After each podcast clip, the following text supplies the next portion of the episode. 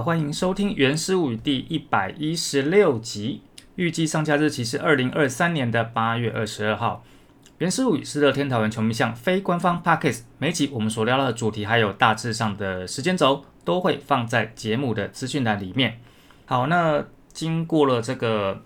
呃让大家非常吃瓜的上上礼拜的交易案，那这个交易案呢也在上礼拜完成了哈，所以在这一集我们会简单回顾一下。在上周的主主场比赛里面，有一些怎么样的一些球场的活动哦。不过在开始之前，我们还是赶快来一下啦啦队物语。那这一次的啦啦队物语，呃，也不是我们家乐天桃园 Rocking Girls 的部分哦。这次要讲的是台钢雄鹰的啦啦队 Winstar 呢，他们在上周呢宣布他们延揽的韩国国民啦啦队女神安之轩。要引进韩职拉队经验设计及指导整体培训课程，打造专业拉拉队培训哈。呃，先跟大家这个算是更正一下我自己发音哈，因为我以前在念安之轩的轩，我都把它念成安之环哈，有边读边没边念中间。那这个轩到底是怎么写呢？其实就是我们平常写那个借还东西的那个还。然后把那个错字边，就是那个部首那个错字边去掉，然后呢加上了人字边，那这个部首一改变呢，它的发音就会变从环变成宣哈，所以它应该叫安之宣。那为什么我前面讲那么多集都还是讲安之环呢？因为其实我在整理这个大纲的时候，我是用仓颉输入法，所以我根本就不会去碰到，不会去确确认说这个字到底要念成环还是宣哈。那总之。他那个念成轩哈，那这个看小诗长知识，那看啦啦队呢也可以增进你的国文造诣哈。那安之轩他在二零一九年的时候，他曾经是以韩职 KBO 釜山乐天巨人啦啦队 Dota Girls 的身份来到我们家桃园队主场参加当年的那年高趴，而且还有来开球。那他在开球的那一天呢，帮他接球的接球捕手正是。也是从我们家团队呃转队到台钢雄鹰的王义正，哈姐姐王义正。那安志轩其实他今年已经来台湾三次哦，确定呃我我我所知道他来台湾三次，其实他五月的时候就已经来过一次哦。那当他第一次来的时候啊，其实呃我在看他的这个动态的时候，我觉得那他可能就是来台湾走走看看，然后来见一见当时在台湾队他认识的一些拉拉队员，因为像我们家 rock ten girls 的代言啊，其实。那个时候跟几位乐天巨人啦队 Lotte Girls 他们的互动都蛮好的，所以呢，呃，他五月来的时候，安志娟五月来的时候也有找戴颖，算是见个面啊。然后，所以我在看这个动态就觉得，哦，他应该就是来玩啊，会会老朋友。但是他当他在短期内来了第二次、第三次的时候，我的感觉好像就是来探路的哦。那没想到他这个探路，结果一探居然是探到这个台钢雄鹰的 Winstar。那以台钢雄鹰。目前的公告来说呢，他基本上就是确定会做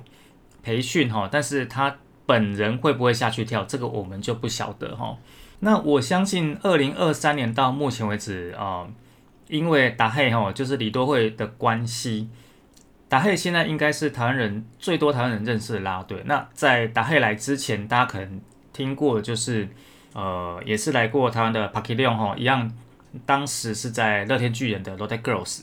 然后还有曾经要来我们家 Lotte Girls，但是就是说一宣布就遇到疫情，就完全没办法来。然后他也在棒球拉队退休的李和润李哈用，呃，大家会听到就这几个，然后还有包括安之轩哈。那在这个安之轩宣布会来台湾的这个消息之后啊，我在呃看到了一个算是一位韩国人啊，在台湾韩国人的一个这个动态的发表。这位韩国人呢，叫做 Jerry King 哈，他好像平常是在台湾教韩文，但是呃，我看他的这个字迹，也就是说，像国际赛的时候，他也会担任韩国国家代表队在台湾的勤收。呃，这个勤收可能，如果说我们这样解释的话，你当然会解释成呃勤收台湾队，但是应该是假设有一些其他国家队伍在台湾集训，那个应该也是他的工作范围，因为。国际赛其实台湾跟韩国不见得会在同组。今年的 WBC 我们跟韩国就在不同组哈。好，那这位 Jerry 先生呢，他在他的这个社群媒体上面呢，他呃把这个安之轩要来台湾这件事情当做是一个很大的一件事情哈。那因为我们不是韩国人啊，所以我们当然就比较不能理解。不过呢，他在他的社群媒体里面用了一个呃比喻哈，那这个比喻呢非常的简单易懂。他说这个达黑哈就是李多惠跟安之轩之间的对比，就好像吉田正上跟大谷祥平的对比。哦，那这个可能就是安志轩在韩国人心目中的地位跟重量吧。然后他这个动态啊，后面又加了一小段话，他说球迷的反应是：你都会去台湾哦，祝福他。安志轩去台湾，哇塞，不要国宝流出的啦。如果真的是国宝的话，那台钢雄鹰就等于是喜获至宝，那在高雄的球迷们就有福了哦。哦，那希望这个明年也可以看到安之轩。不确定他会不会自己上来跳，至少你可以看他带出来的 Winstar 会是一个什么样的模样哈。那其实呢，因为达黑呢这个礼拜，也就是说上个礼拜就因为阿米帕的关系，所以他也在台湾嘛，然后也除了在球场之外，也参加了很多的活动。其实达黑的工作非常忙，他好像还有那种十个小时之内接三个通告之的这种状况，非常的其实蛮喜汗，蛮认真在赚钱的哈。那也不免的被问到了。几个问题啦，哈，那当然记者就什么都问嘛，啊，其中一个问题是因为上周就是发生这个蚊香下马事件，就是呃林香跟马杰森交往被公开，然后呢记者也跑去问达黑，那达黑说哦这个部分我不清楚，然后呢在这个安志轩确定来台湾之后，记者当然也去问他的反应，那达黑是说啊就一起加油，然后呢他推荐安志轩的台湾美食是麻辣火锅哈。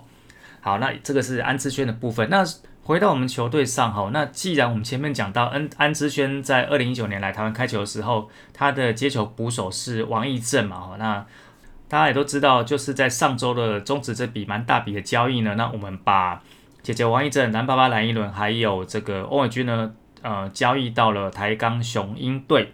那在他们正式离开我们队。之前哦，其实，在八月十五号这一天的主场的赛前呢，就有安排了一个温馨的开球仪式，就邀请他们三位来帮这场比赛开球。然后，当然在开球之前，也会说一些跟球迷之间的感谢的话。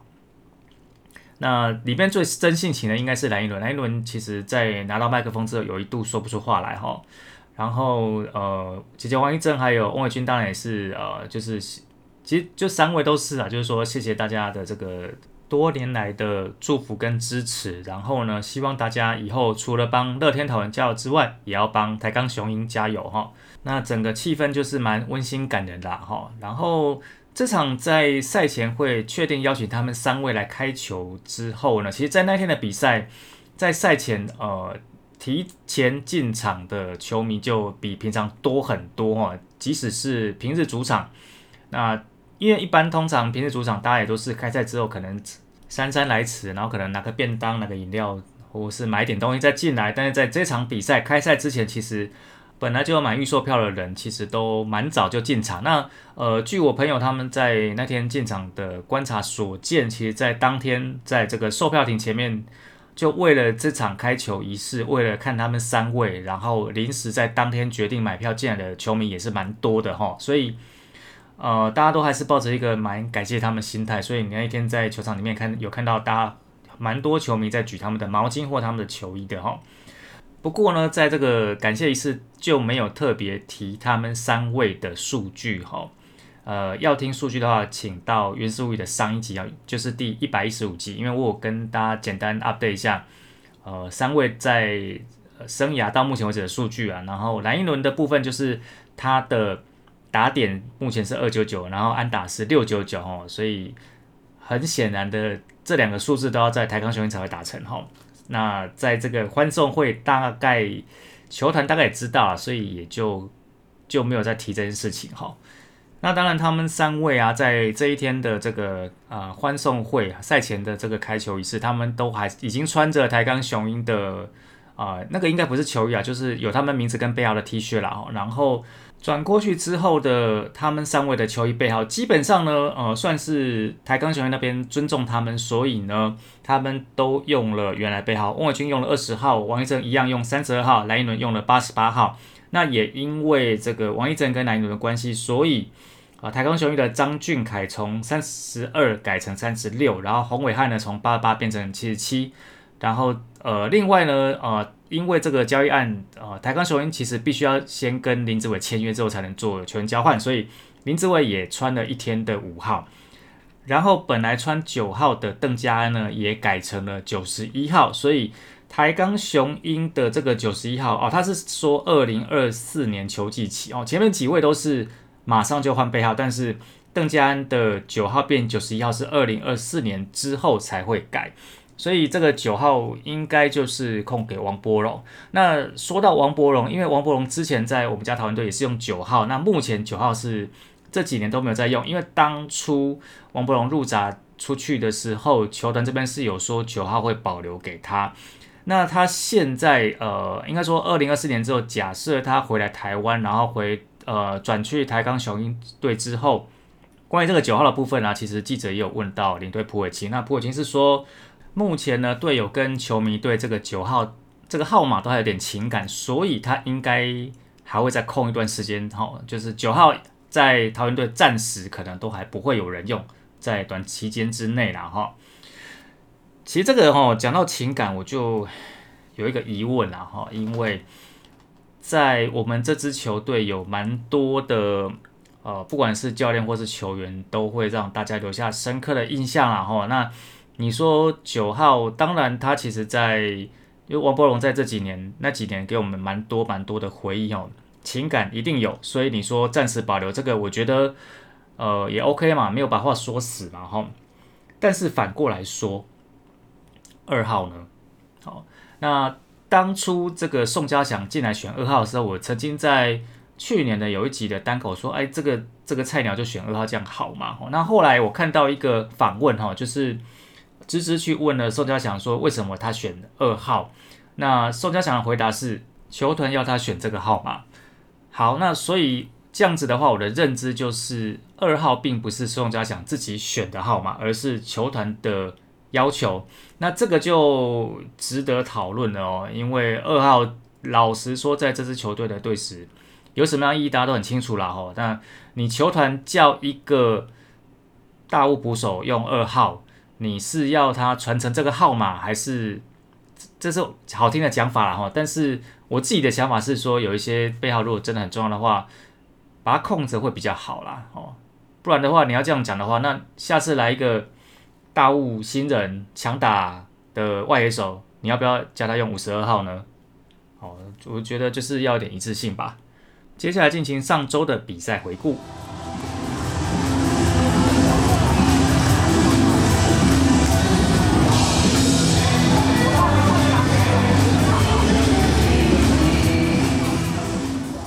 那上周呢，总共打了五场的比赛。首先第一场八月十四号在新庄的比赛，最终比数乐天桃园十四比六击败了富邦悍将。那这场比赛呢，呃，其实我们家的阿银呢，在首局就打出了满贯弹，然后到了九局上呢，又临去秋坡攻下了六分的大局。那老虎在这场呢，先发八局失两分哈，所以最终就是这样子赢球。那这场比赛的记录的部分呢，包括二马冯建廷呢，在这场比赛完成他的生涯第一百场初赛，然后呢，九局上呢，阿银完成了他生涯的第两百分的得分。那隔天呢，八月十五号，也就是呃，我们在赛前感谢王一正、蓝一伦还有翁伟军三位选手的这场比赛呢，呃，在一局下的时候，我们也是呃，算是首开记录哈。这场比赛啊，对，这场比赛在主场最终是兄弟以五比十一输给我们家乐天桃园哈。那在一局下的时候，阿银呢这一天又开轰哈，又外野方向的三分炮。然后呢，在七局下的时候啊，又一个大局，就是中信兄弟的中继投手卢梦阳呢，他上来投球，但是没有解决任何的打者，然后他投出了两次的四坏球，而且被打了三支的安打，丢了五分哦，所以这一局也是算是一个大局了哈。那我们家的先发投手霍尔呢，在这场比赛呢，七局失两分的自责分，五个三振一个保送。那这场比赛在记录部分呢，呃，中信兄弟在这场比赛击出他们队史的第两千两百支全垒打。然后呢，我们家的林立呢，在这场比赛完成他的生涯七百安。隔天呢，一样在乐天堂主场哈，这一天呢，呃，一样面对中信兄弟，那最终比数中信兄弟一比三输给了乐天桃园。那这场比赛呢，我们在这个一局下的时候呢，就靠着陈晨威的三连打，还有啊阿富的这个滚地球，就先取得了一分领先。在四局下的时候，再靠着陈庆跟阿飞的安打，然后呢，还有就是这个中信兄弟他们的连续四坏球保送哈。就再拿下的两分，那最终呢，我们就是拿下这三分哈。那这场比赛我们先发投的是刻意哈，刻意今天投了七局，被打出四三打无失分哦。他在这个这一局这场比赛投完之后，也是连续十二局的无失分，那也是拿下了本场的 MVP，而且他在本季已经拿下了第五座的单场 MVP。老实说，在季前，如果说你要想一下我们家的土头谁可以扛先发。你应该很难一开始就在季前就会想到刻意吧？哦，那今年他真的是到目前为止表现的非常棒哈，真的真的值得鼓励。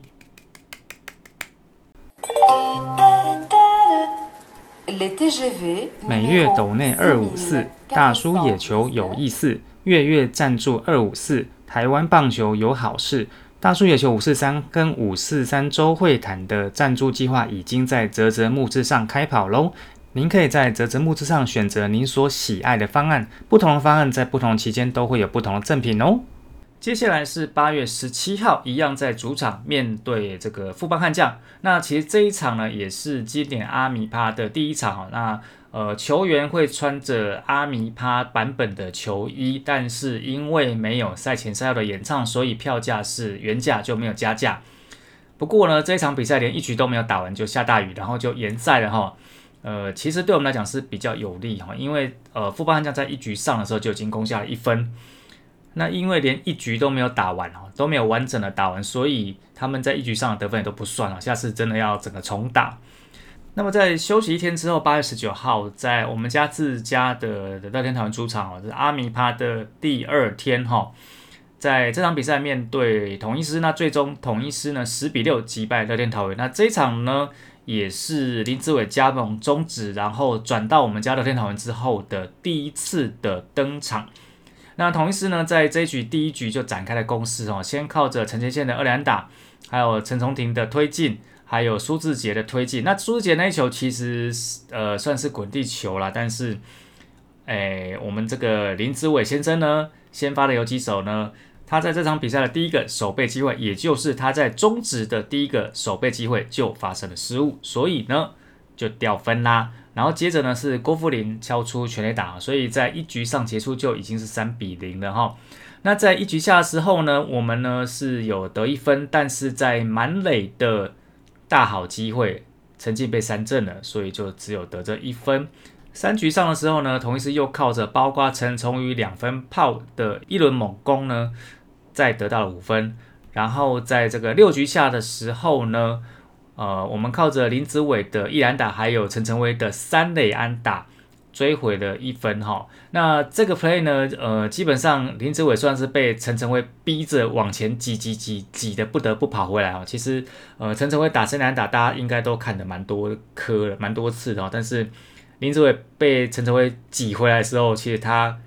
我看得出来他跑得蛮喘的哈，因为这场比赛我有进场，然后那个时候我坐在这个比较靠近打击准备区那个位置哦，所以你看他跑回来就是一 一脸很喘的样子哦。好，那这个进场新的晚点晚一点再跟大家聊哈。然后在这个八局下的时候啊，没有人出局攻占满垒，我们家大好机会。那小胖呢？要有滚地球打回来分数，然后陈晨威呢在两分打点，所以在这个半局我们追三分回来，但是最终就是十比六四分之差的输球。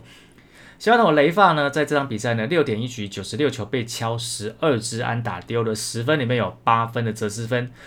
呃，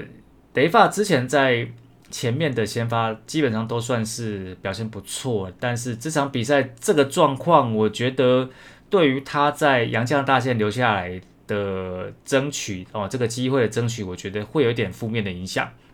那这场呢，当然就是这个林子伟的记录哈，就他自己的记录，生涯一军出先发，然后在六局下的时候面对黄金院敲出他在中职的首安，然后在这一局呢，就是被陈晨威挤回来哈，那也达成了他在中职的首得分。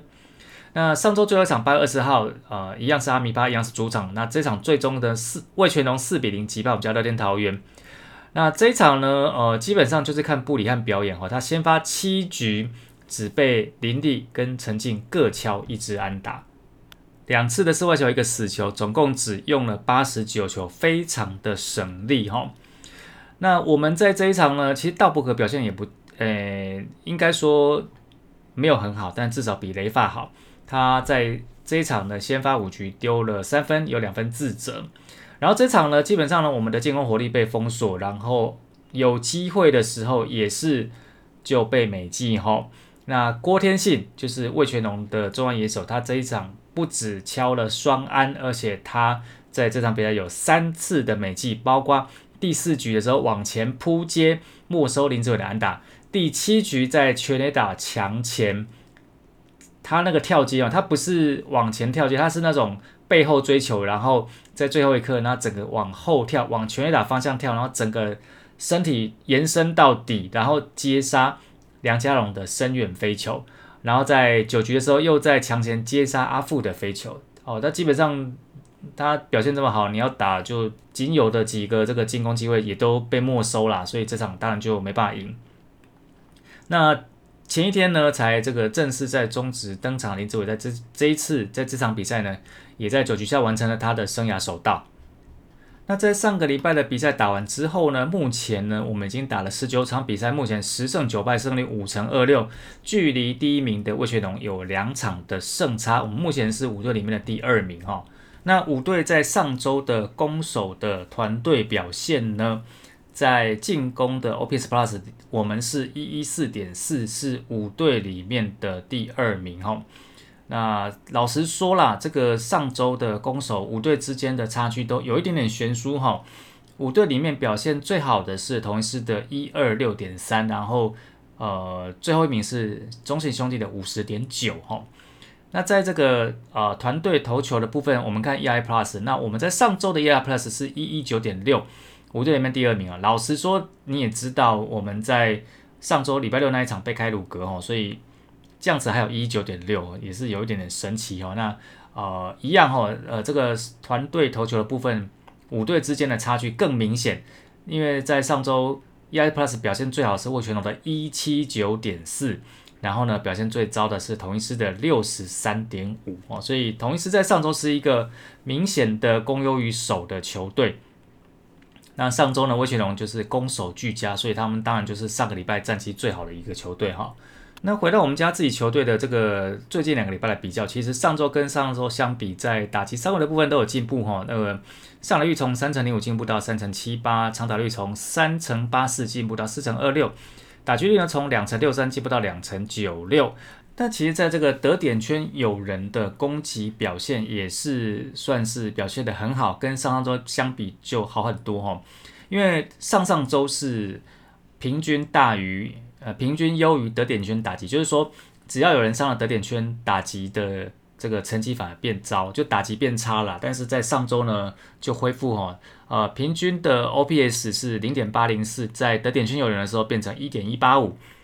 然后呢，这个打击率部分呢，啊，平均是两成九六，在得点圈有人的时候上升到四成一五，所以这个表现算是很好。但是你说像上周日最后一场八月二十号这一场呢，因为全场只有两支人打，所以根本就上不了垒，根本就没有得点圈打击的机会，所以那场就这样输掉了。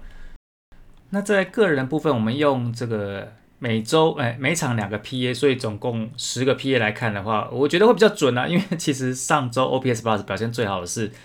张敏勋哦，他的 OPS Plus 高达三二零点三，但是他上周就只打了五个 PA 就下二军了哈。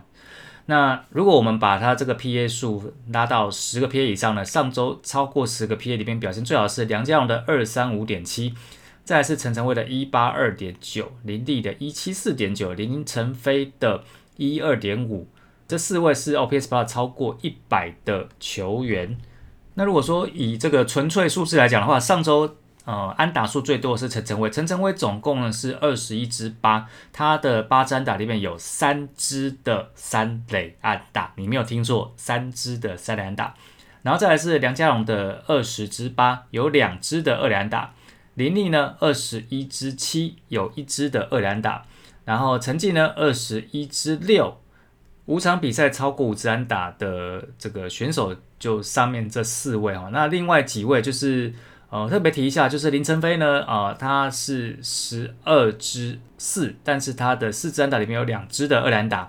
至于在投手的部分，五位的先发投手黄子鹏、霍尔、陈克义、雷发、道伯格，其实呃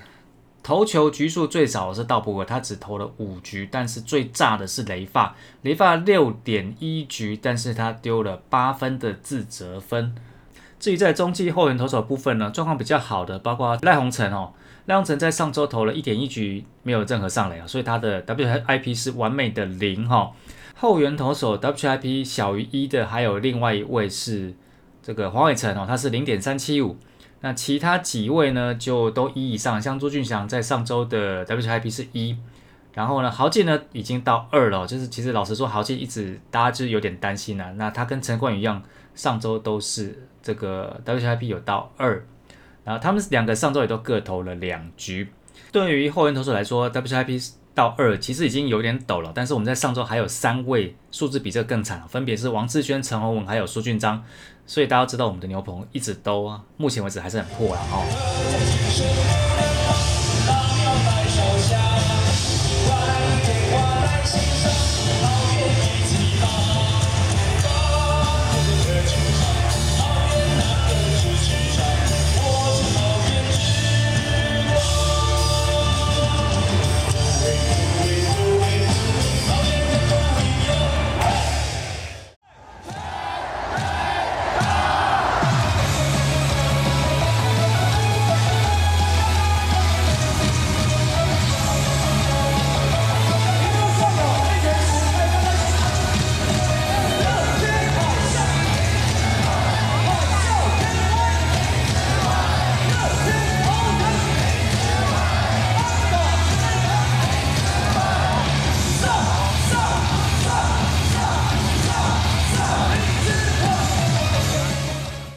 好，你刚刚听到的是林子伟加盟乐天桃园之后呢，他在我们队上所使用的应援曲。那这个应援曲跟 WBC 的时候是完全的两回事哈。好不好听，洗不洗脑，见仁见智哈。他在这个我们家团队这个应援曲啊，其实呃动作是蛮有趣的哦，因为这个有一点点合体的感觉。在应援口号念到这个萨萨萨萨的时候呢，Rakuten Girls 会两两一组，一个在前，一个在后。然后前面的蹲下来，后面的就是维持站起来，那去做这个萨萨萨萨的左手平举，右手往前，啊，算是类似切东西的动作。因为它是透过球员交易而来的哦，所以在顺序上是会有一些安排。也就是说，球团在八月十五号赛前呢，先举行了王一正、蓝一龙还有翁伟军的欢送会，然后在八月十六号才举办了。林子伟的加盟记者会。那林子伟呢，在乐天桃园的合约是两年加四点五个月，哈，就是说二零二四、二零二五是完整的两年，然后今年二零二三是四点五个月，总额呢就是三千一百万。那基本月薪加上这个激励奖金会超过百万。那林子伟其实之前在大联盟体系，他在大联盟总共呢待过了红袜跟双城，哈。五年初赛一百零二场四三三打两成二三的打击率，一发全打十二分的打点。其实如果单就这个每月平均月薪啊，就是说包括本薪跟激励奖金的话，林志伟应该是我们队上呃本土球员里面的最高薪哈，目前的最高薪。那如果你要说总额的话呢，其实我们家目前总额最高的是林红玉，在去年二零二二年签下了三年合约。那总计是三千一百五十六万的这个合约总值，那中值最大的合约总值呢是江少庆哈，富邦悍将在二零二一年签下他的四点五年合约，他的总值呢是新台币六千一百二十万，而且这个六千一百二十万还是不包括激励奖金的部分，所以江少庆那张明显就是呃比大家都大张了哈。那在八月十九号这一场是林志伟在中职的初登板嘛哈。他在这场比赛呢，他是先发第六棒的游击手。在这场比赛呢，第一个打席一局下四坏球，三局下三振，六局下守安。然后八局下呢也是一支一篮打，但是在九局下呢是再见的双杀。至于到了隔天八月二十号呢，是先发第三棒的游击手，第一个打席一局下三振，四局下中外野方向的飞球就是被郭天信美记的那一球，六局下游击方向的飞球，九局下不死三振。那在守备的部分呢，其实我们在前面的战报有讲过哦，他在八月十九号一局上的时候就遇到了在中职的第一次的守备机会，处理这个苏志杰的内野滚地球，游击方向滚地球，结果呢他。没有接到哈，就是球没有接上来，那让苏志杰上一垒，然后呢就让这个陈杰宪跑来本垒得到同一次在那场比赛的第一分。那在这个事后呢，林子伟是说，其实这球啊，在这个时间处理上呢，苏志杰是有机会算成内安打的哈。那我们的龙猫总这边是说这个记录组比较严格了哈。不过那天老实说，因为我有进场，就在现场看到那个 play，呃，我是觉得啦，你说。时间上，苏志杰有没有办法跑成内安打是一回事，但是在那个处理当下，李林志伟确实就是没有把球捡起来哈，所以你要说他是这个失误的话，我觉得是算是说得过去哈。那大家有知道，就是我们要把林志伟换过来，当然也就是希望解决我们家游击方向的洞哦，不管是林晨飞或是马杰森在手背上的处理都让人家不满意，结果没有想到林志伟在中止的第一个处理球。也就是失误哈。那其实上周那五场比赛，我觉得在林子伟加盟前后刚好是一个分水岭哦。在前面三场比赛，其实我们都赢球，而且其实守备的表现都很好。前面三场比赛只有两次失误，当然还是越少越好。但是以我们家的守备表现，前面三场比赛总共只有两次失误，已经算是非常了不起。后面两场比赛总共是四次的失误，而且在八月十九号，也就是林子伟初登板的这一天呢，就发生了三次的失误哈。我们呢不是三道猴子，但是我们呢，呃，在这场比赛当了三一的猴子哈。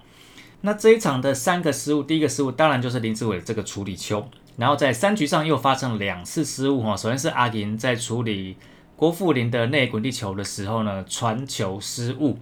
然后呢，接下来在林敬凯打击的时候呢，呃，林敬凯是打了个右外方向的一篮打，但是我们家的右外手陈进呢，在接球在处理的时候也没有处理好，让这个林敬凯因为这个接球失误就上到了二垒，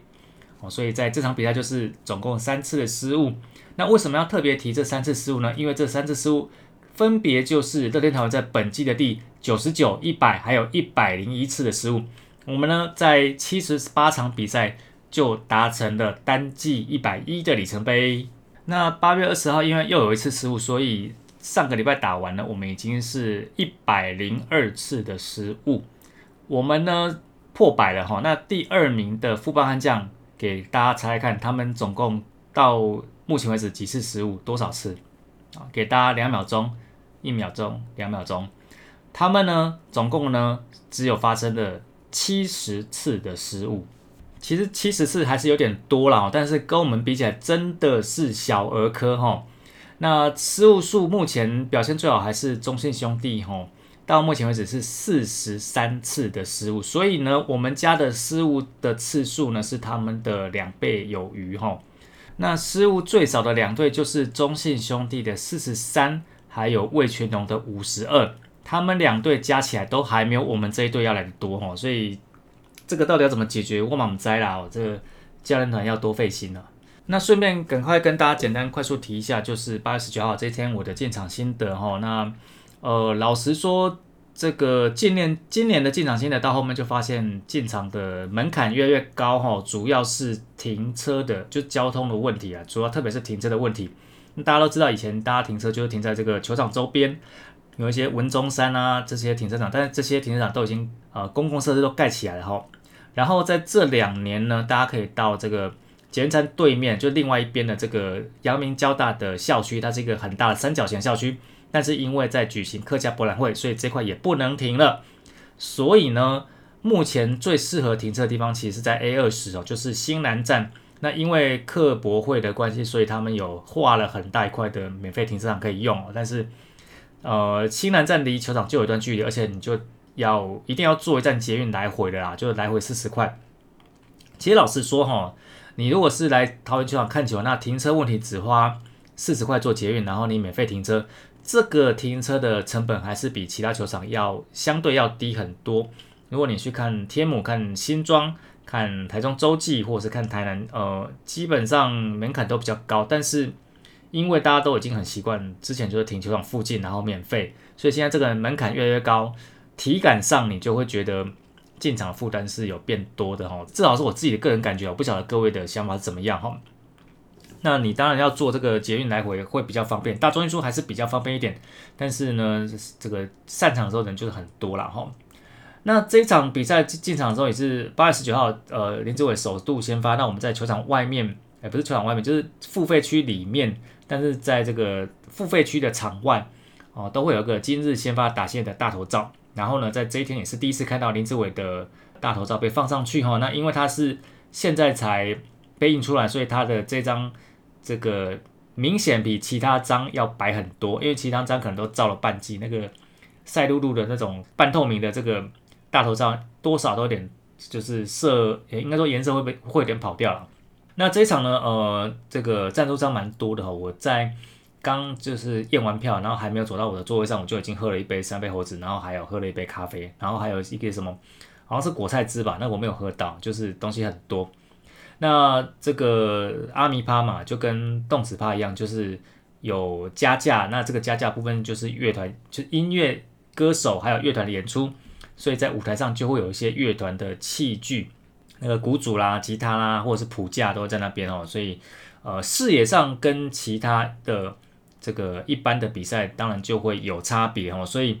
虽然说你是多付钱，然后你可以听这个赛后演唱，但是视野有可能是有点影响。就这个部分，其实大家买票的时候要自己注意一下哈。